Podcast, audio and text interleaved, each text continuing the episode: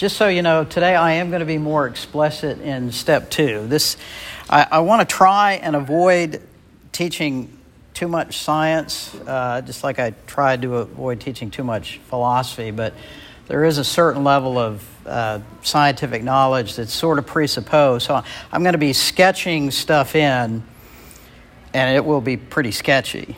Uh, we're covering everything from cosmology to biology to genetics in you know 30 to 40 minutes. Uh, the you can look at the book if you want a little deeper level, although that too is a sketch. And then if you really want to follow the trail down the rabbit hole, you can look at some of the resources in the footnotes. Um, I wanted to mention this. Uh, it, it sounds like so far uh, that it's been a lot of abstract philosophy and science. And there's a reason for that, is because it has been a lot of abstract science and philosophy. But it really is uh, making what you might call metaphorically the miraculous more explicit and that I really do believe that uh, God's presence is made aware to us in tokens around us. And I'll just give the examples I've used.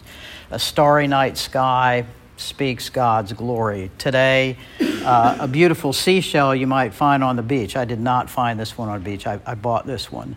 Uh, you, you, have to go to, uh, I think, uh, the Indian Ocean or at least the Pacific Ocean to get that one. And so I bought it at a seashell, seashell yeah, easy for me to say, seashell shop by the seashore.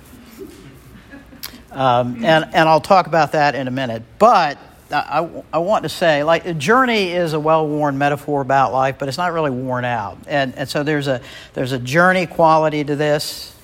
Anyway, so uh, life is a journey. I know that's well worn, and, and so is, in a sense, apologetics. So it, it, it's like we're just starting out on, on the seashore under a starry night, but eventually the, the path leads upward uh, to the resurrection of Jesus Christ and the salvation made evident uh, through uh, what happened in history when God became an actor in history and how that has been recorded in Scripture and is now proclaimed in the gospel.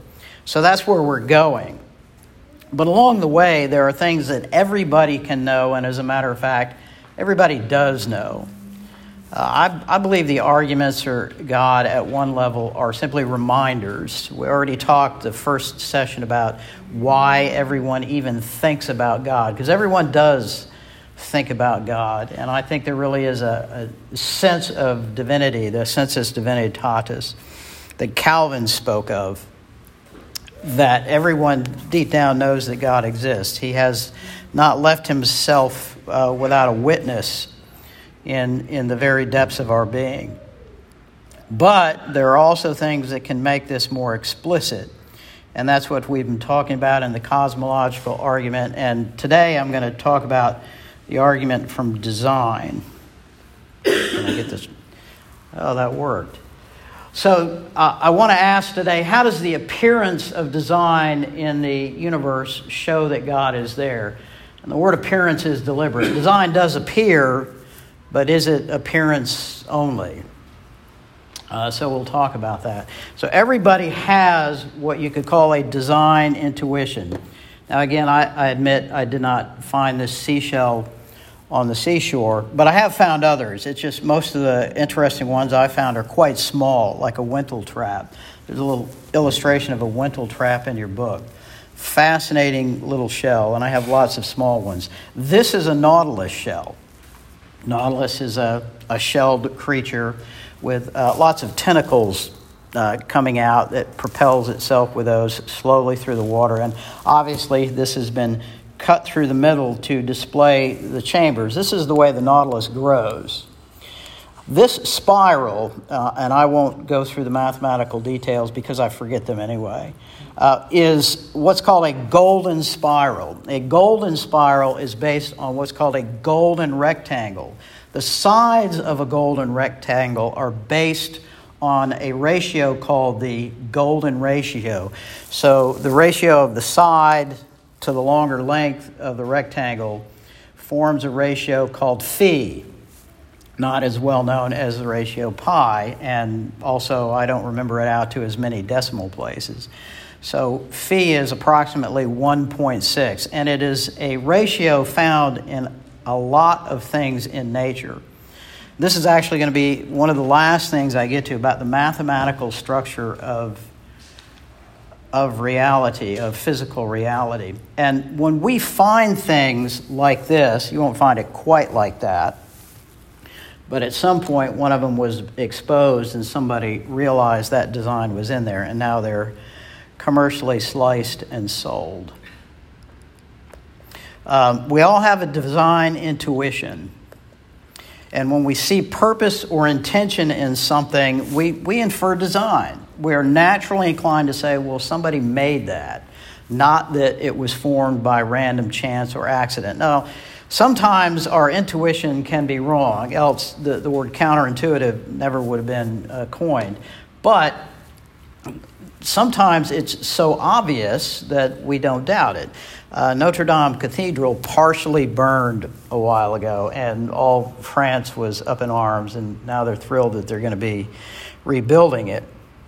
Um, and that's because this is not only a national treasure, but one could say a remnant or a reminder of transcendence that the French people are loath to forget, even though back in the French Revolution they officially rejected God. And so it's going to be rebuilt. And no one doubts that Notre Dame Cathedral was designed and built that way. It has all the earmarks of craftsmanship, design, architecture, and artistry. Um, and the question is, is can we can we see in nature and the things that we see in nature design that bespeaks a designer, a creator, an artist? And the short answer is yes. And if that were the only thing, then, then I'd be done. But I'm going to be more explicit again. So we see what we take as design in nature. This is, this is a. Uh, picture by Jan Bruegel the Elder, who was a 16th, late 16th, early 17th century Northern Renaissance painter. And it's a profusion of living things and creatures, and it's a story. This is uh, the Garden of Eden and the fall of Adam and Eve. You can see, I mean, it's like right way there in the background. Uh, you can see Adam and Eve in there being tempted, but you can also see this buzzing, blooming profusion of life. Um, and, and we would say, well, all that stuff looks designed the trees, the individual trees, the landscape, the birds, uh, the uh, leopards. I think those are leopards. The horse, all these things were designed and created by God. And that's what the story says. Um, nonetheless, there are people who are materialists, you could say, and, and materialist evolutionist would say, no, that's only the appearance of design. Those things do not have what is called teleology. So the design argument is also called the teleological argument. It comes from the Greek word telos, which means end, but not end with simply meaning a finish, but end meaning a goal towards which something is directed. So, uh, materialists and others are going to deny that there is any actual design in the living world. So, Francis Crick, who, along with James Watson, was the co discoverer of the structure of DNA, he wrote this uh, in his book. He wrote Biologists must constantly keep in mind that what they see was not designed, but rather evolved. Now, he doesn't say it explicitly, but why would biologists must constantly keep in mind that it's not designed and constantly tell themselves it's not designed? Because the things we see in bi- biology do look designed. Even Richard Dawkins said in The Blind Watchmaker biology is the study of things in nature that give the appearance of having been designed for a purpose give the appearance of having been designed for a purpose. So even materialists and evolutionists have a design intuition. But then they deny that that intuition is correct. So they would say, well, when you look at nature, you don't really see a Jan Bruegel. What you see is a Jackson Pollock. Jackson Pollock, and I'm not saying I dislike all of his art, and he has an interesting history, um, which, as many artists' stories go, ended sadly, but I won't, I won't digress there. Uh, this is an untitled painting of his. It's uh, typically titled Green and Silver, not surprisingly, because the prime colors in here are green and silver. But Pollock was famous in his later work for trying to remove the artist's atten- intention from his work. So he wanted to create something that was the result of chance and necessity. And I'm going to use that word a lot, but I'm not going to define it right now. And so he would just throw and drip and splatter painting uh, willy nilly everywhere. Sometimes he would even do things like hang a bucket of paint from the ceiling, poke a hole in it, and then swing it back and forth, just to try and remove the idea or remove his intention or his purpose or his teleology from the painting so that in effect nature would speak. Now, he didn't always express it that precisely and that abstractly, but that was in fact he was doing. But, you know, oddly and ironically enough, this actually is an intelligently designed painting. So everything about it is contrived, even the, the sort of randomness looking at it. But those evolutionists and materialists who deny that you can see the hand of God in nature would say, no, it is not designed. It was not made with any goal in mind. Evolution does not see the future, they would say, and that you may think when you look at nature you're looking at a Jan Bruegel, but you've got to tell yourself over and over and over and over again no, you're not. You're looking at a Jackson Pollock. And I will say, no, you're not. You really are looking at a Jan Bruegel when you look at nature. And so I'm going to become even more explicit. That's an analogy. And analogies aren't always arguments, and some of them are good, and some of them aren't. So the design argument goes like this Purpose and design are the result of the actions of an intelligent agent. No one actually doubts that. So if you see things which you know are designed, Notre Dame, high performance NASCAR engine, a chair, something that clearly had some human craftsman behind it, you, you can infer design, and even atheists will infer design on a human level. So, purpose and design are the result of the actions of an intelligent agent. This no one doubts. So, premise one is non controversial. Premise two, though, the universe as a whole and living things within the universe exhibit the characteristics of purpose and design. Now, that is controversial. So, atheists, uh, biological evolutionists are going to say what you think is design is actually the result of random chance, just accidental combinations of molecules and atoms, and necessity. Necessity here means the uh, inexorable and unavoidable outcomes of the laws of nature. So if I were to drop something, my wife is worried that I'm going to drop my water all over my electronics here, and not without reason.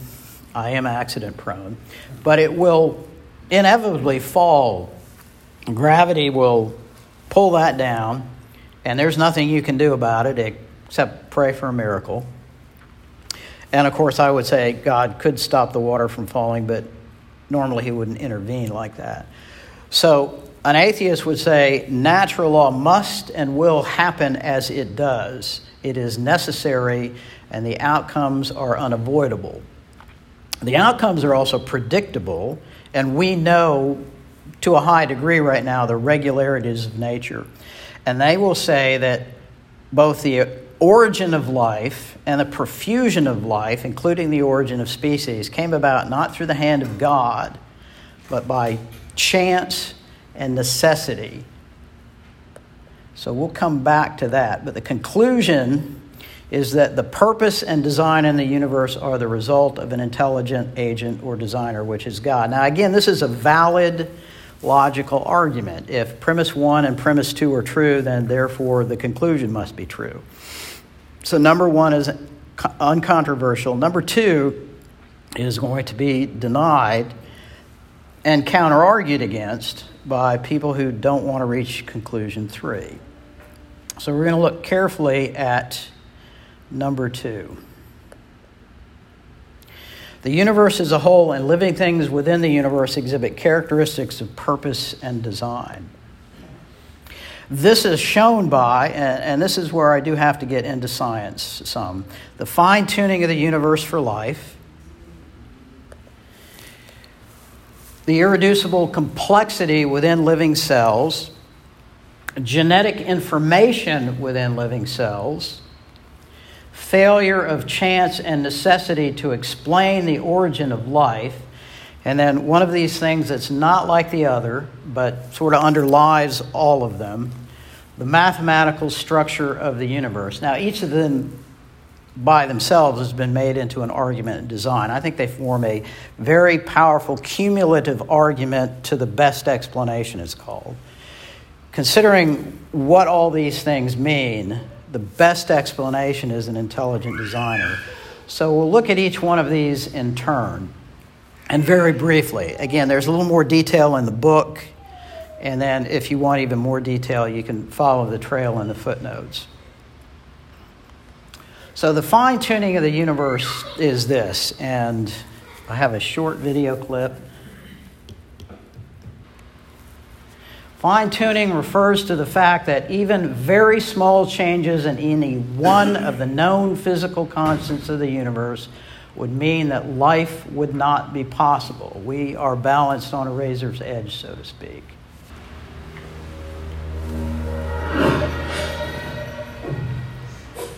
From galaxies and stars down to atoms and subatomic particles, the very structure of our universe is determined by these numbers. These are the fundamental constants and quantities of the universe. Scientists have come to the shocking realization that each of these numbers has been carefully dialed to an astonishingly precise value, a value that falls within an exceedingly narrow, life-permitting range. If any one of these numbers were altered by even a hair's breadth, no physical, interactive life of any kind could exist anywhere. There'd be no stars, no life, no planets, no chemistry. Consider gravity, for example. The force of gravity is determined by the gravitational constant. If this constant varied by just 1 in 10 to the 60th parts, none of us would exist. To understand how exceedingly narrow this life-permitting range is, imagine a dial divided into 10 to the 60th increments. To get a handle on how many tiny points on the dial this is, compared to the number of cells in your body, or the number of seconds that have ticked by since time began. If the gravitational constant had been out of tune by just one of these infinitesimally small increments, the universe would either have expanded and thinned out so rapidly that no stars could form and life couldn't exist, or it would have collapsed back on itself with the same result no stars, no planets, and no life. Or consider the expansion rate of the universe. This is driven by the cosmological constant. A change in its value by a mere one part in 10 to the 120th parts would cause the universe to expand too rapidly or too slowly. In either case, the universe would again be life prohibiting. Or another example of fine tuning. If the mass and energy of the early universe were not evenly distributed to an incomprehensible precision of 1 part in 10 to the 10 to the 123rd, the universe would be hostile to life of any kind. The fact is, our universe permits physical, interactive life only because these, and many other numbers, have been independently and exquisitely balanced on a razor's edge. Uh, there are varying estimates of how many of those fine tuning constants there was made. There's at least 40.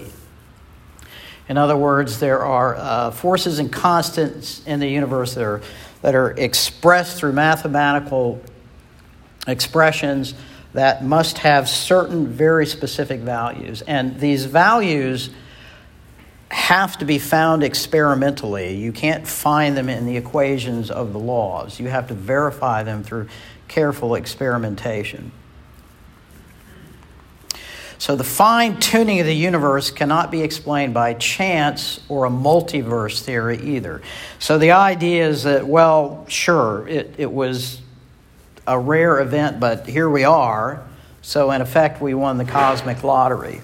There actually is a book uh, which disputes the idea called the cosmic jackpot that we just won a great lottery. The problem with that is uh, the misunderstanding of how it would be like a lottery. It would be like um, a, a lottery selection in which there are 1 times 10 to the 10 to the 123rd, which is a number so large that if every proton in the universe had a digit on it, you would not have enough to actually write this number out.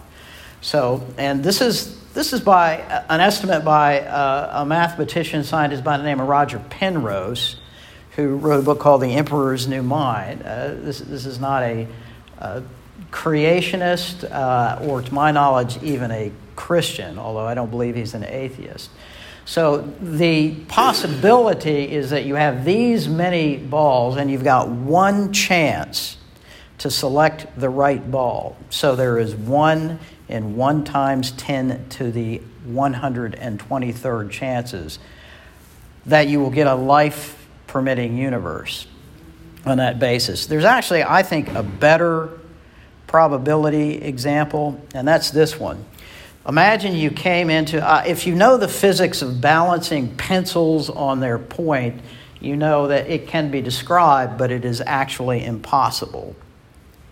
So if you came into a room and you saw on a hard surface table a pencil finely balanced on its point and not moving, I, you would rightly be suspicious of what was going on behind that.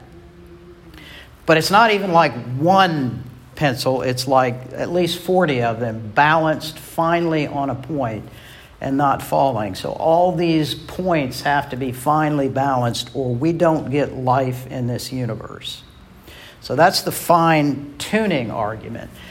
An attempt to get around this, uh, to sort of overcome the idea that chance won't make it possible, is the so called multiverse or multiple universe theory. Um, I am not sure if this theory was developed simply for the sole purpose of getting around the fact that the standard Big Bang model points to the beginning of the universe and there being only one universe, but a lot of people use it to that effect. So the problem with the multiverse theory is there is no scientific evidence for a multiverse. It generates a lot of elegant mathematics but no experimental protocols. There is not even in theory a way to detect or prove another universe other than the one we're currently in. But it does seem to, and I will say seem to, avoid this idea that we couldn't have just gotten lucky because we've only got one universe. If you have a nearly infinite number of universes, well, some will be life permitting and some won't, and we just happen to be in the one that's life permitting. The problem with that, again, it's, it's not actually science, it's metaphysics with math added, and it doesn't actually avoid the problem because, after all, who designed the multiverse? Ultimately, where did the multiverse come from? And who put in those parameters within the multiverse. So that doesn't really avoid the question of the fine tuning of the universe. So the best explanation for the ta- fine tuning of the universe is a fine tuner or designer, or is uh, not really an atheist, not really an, an, agnostic. I'm not sure what Fred Hoyle ended up being. Um, Fred Hoyle was the guy who termed, uh, who coined the term Big Bang to derisively refer to the theory of the early uh, expansion of the universe that we now know as the Big Bang theory. He meant it uh, as an insult. Uh, but he eventually came to the conclusion that the physics for life was so finely tuned, he said somebody must have monkeyed with it. That was his term, monkeyed with it.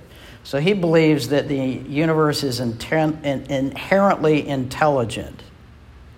And I'm not actually sure what he means by that, but that he, he has actually a book called The Intelligent Universe. Irreducible complexity within living cells is another thing that points to design. So, Michael Behe, who wrote a book back in 1996 called Darwin's Black Box, says by irreducibly complex, I mean a single system composed of several well matched interacting parts that contribute to the basic function. The basic non biological example is this, just to get across the idea of irreducible complexity. So, a mousetrap has five parts. with a function, well, it doesn't really trap mice, just so you know. Um, it crushes them. So, a mouse crusher uh, has five parts. If any one of those parts is missing or not functioning, this thing cannot perform its function.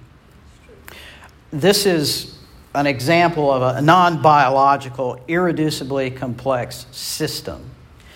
Um, and, and whatever you might have heard or read, it's, it's like, it's like um, Mark Twain's statement that reports of his death have been greatly exaggerated. Uh, attempts have been made to show how this really isn't uh, irreducibly complex or that it could not have been explained by evolution, uh, but they actually fail. Same thing with this. This is virtually the icon of irreducible uh, complexity because Michael Behe described it in detail. This is the bacterial flagellum. Uh, down in the lower left corner is an actual electron micrograph showing the mechanism, which is about 40 to 50 uh, different pro- uh, proteins forming what is in effect a small rotary engine in a cell that spins a whip like tail at about 100 and some bacteria about 100,000 uh, RPMs which is really fast and then it can stop and rotate in the other direction E. coli uh, you wonder why E. coli were so dangerous E. coli right up in the there we go uh, right up in the corner here uh, have uh, several flagella. So this is the flagellum motor right here. And I have a short video clip just showing how that operates. Uh, first part is the actual bacteria, and the second is a schematic. So there are those cute little bacteria swimming around. This is animated. But it is an accurate animation. This really is very well established biochemistry at the molecular level. This is, this is how a bacterial flagellar motor actually operates. Well, without the background music.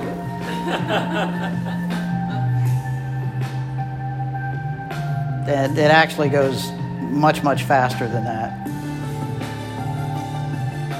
And it's actually constructed in much the way you see here. So it has a, if you know anything about uh, electric motors, it has a rotor, it has a stator, it has bushings, and then it has the propeller, which is the hair-like object sticking out the top.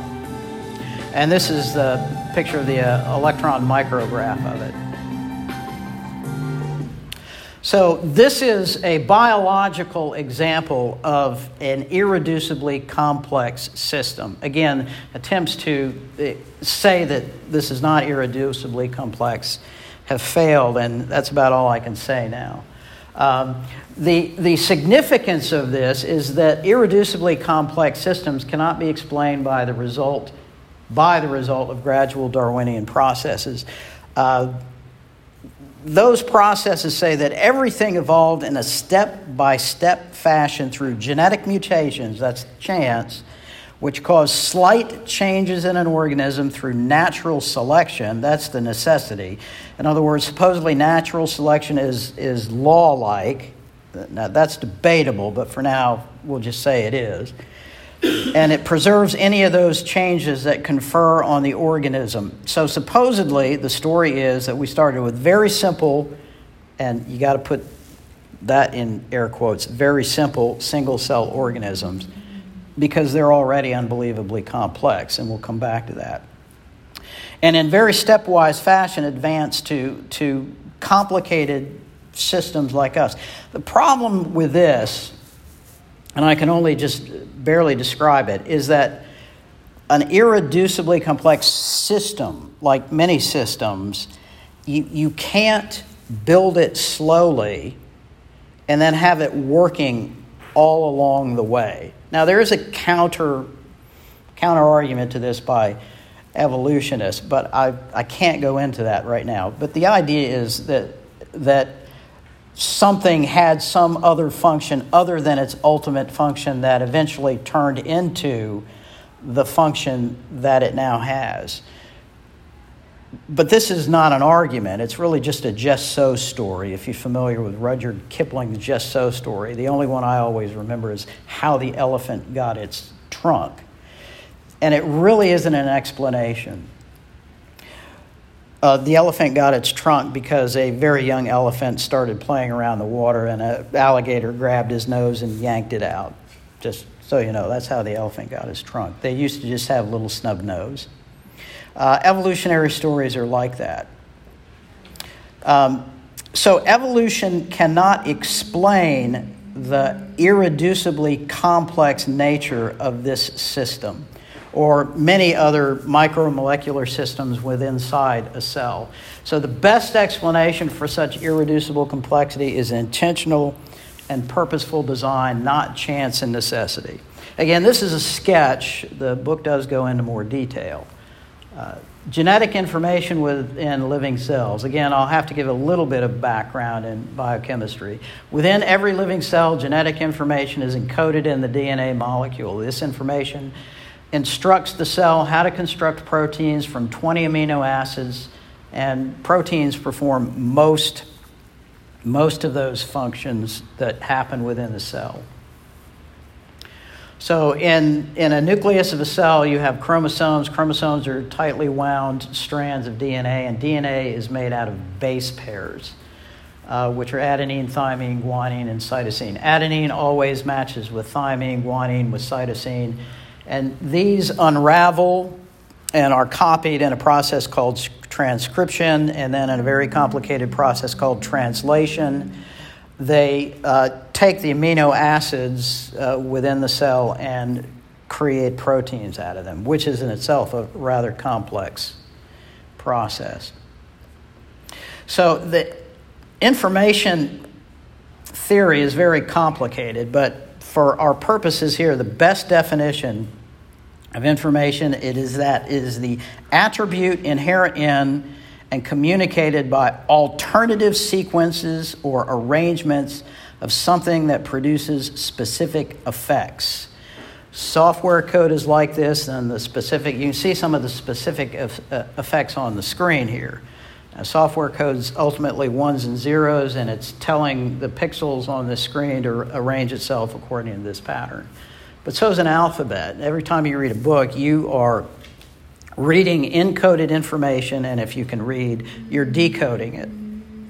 So that's the best definition right for this. There are other understandings of what it is. And this we can say, and, and again, the background of this is in the book. What can you say about information in general that, that points to a designer? Well, first of all, the information carrier itself does not have to possess intelligence or consciousness.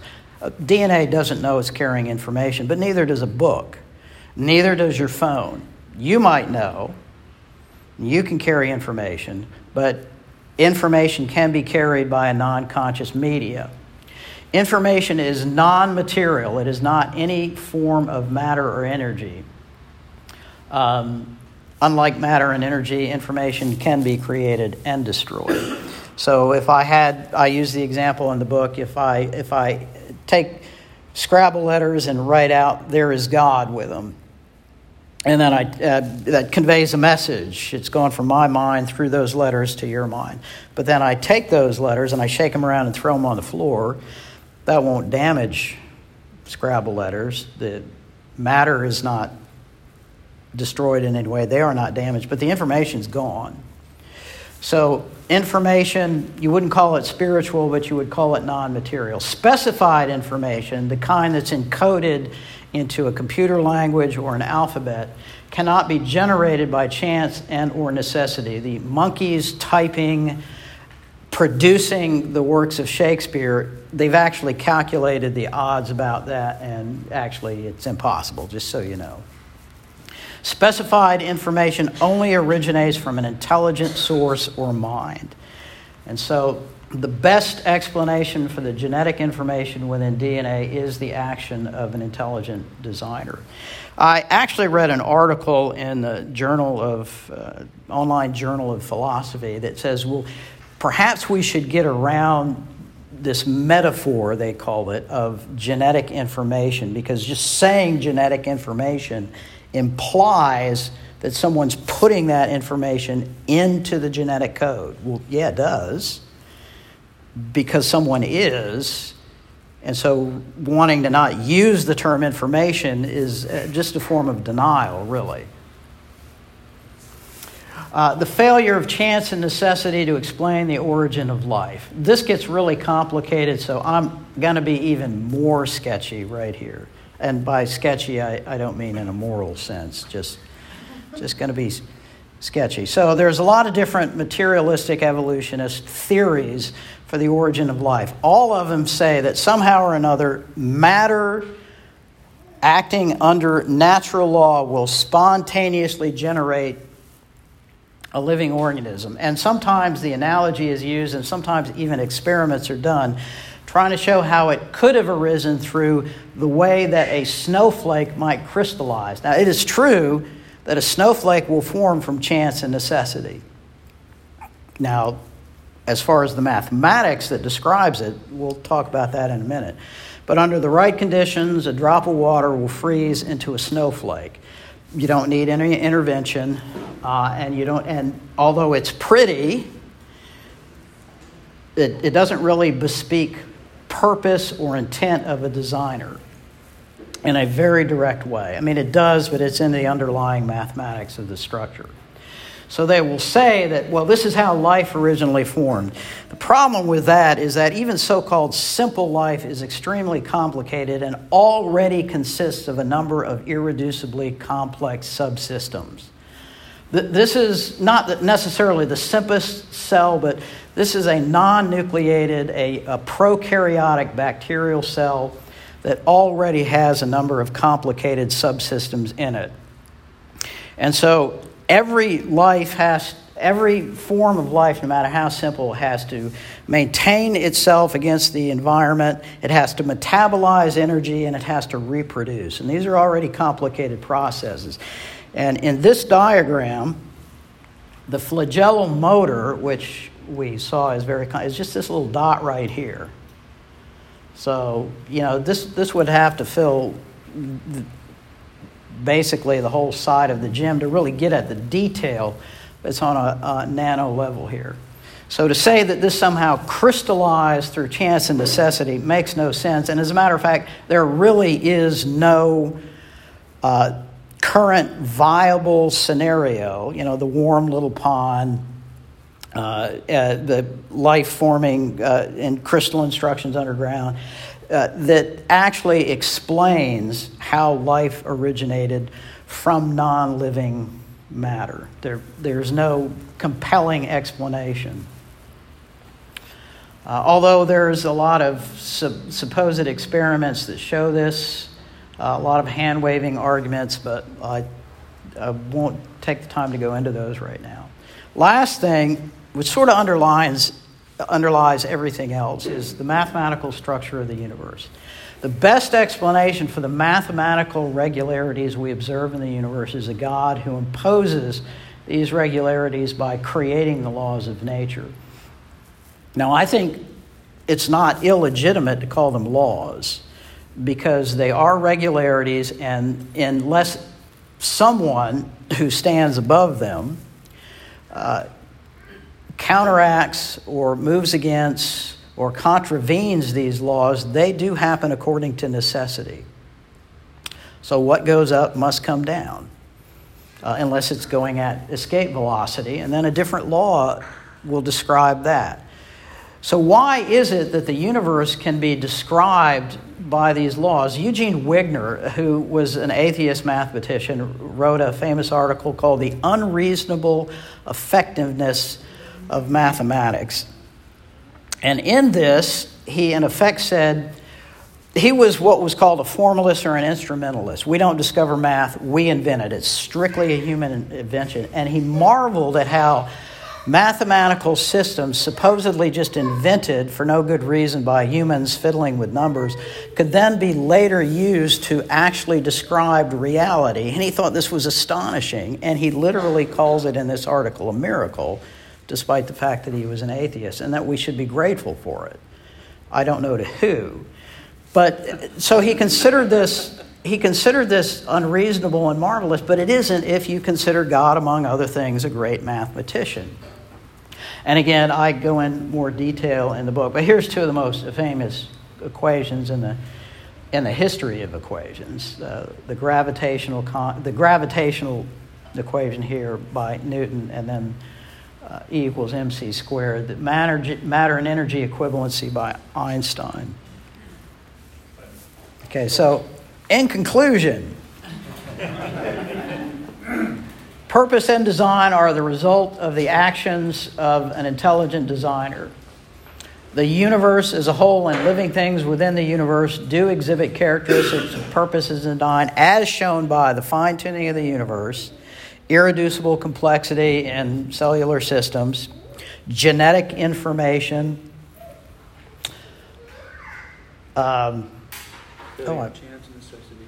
Yes, the failure of chance and necessity to explain the origin of life and the mathematical structure of the universe. Therefore, the best explanation for all of this is that the purpose and design in the universe are the result of an intelligent agent or designer, which is God. Okay. Thank you very much.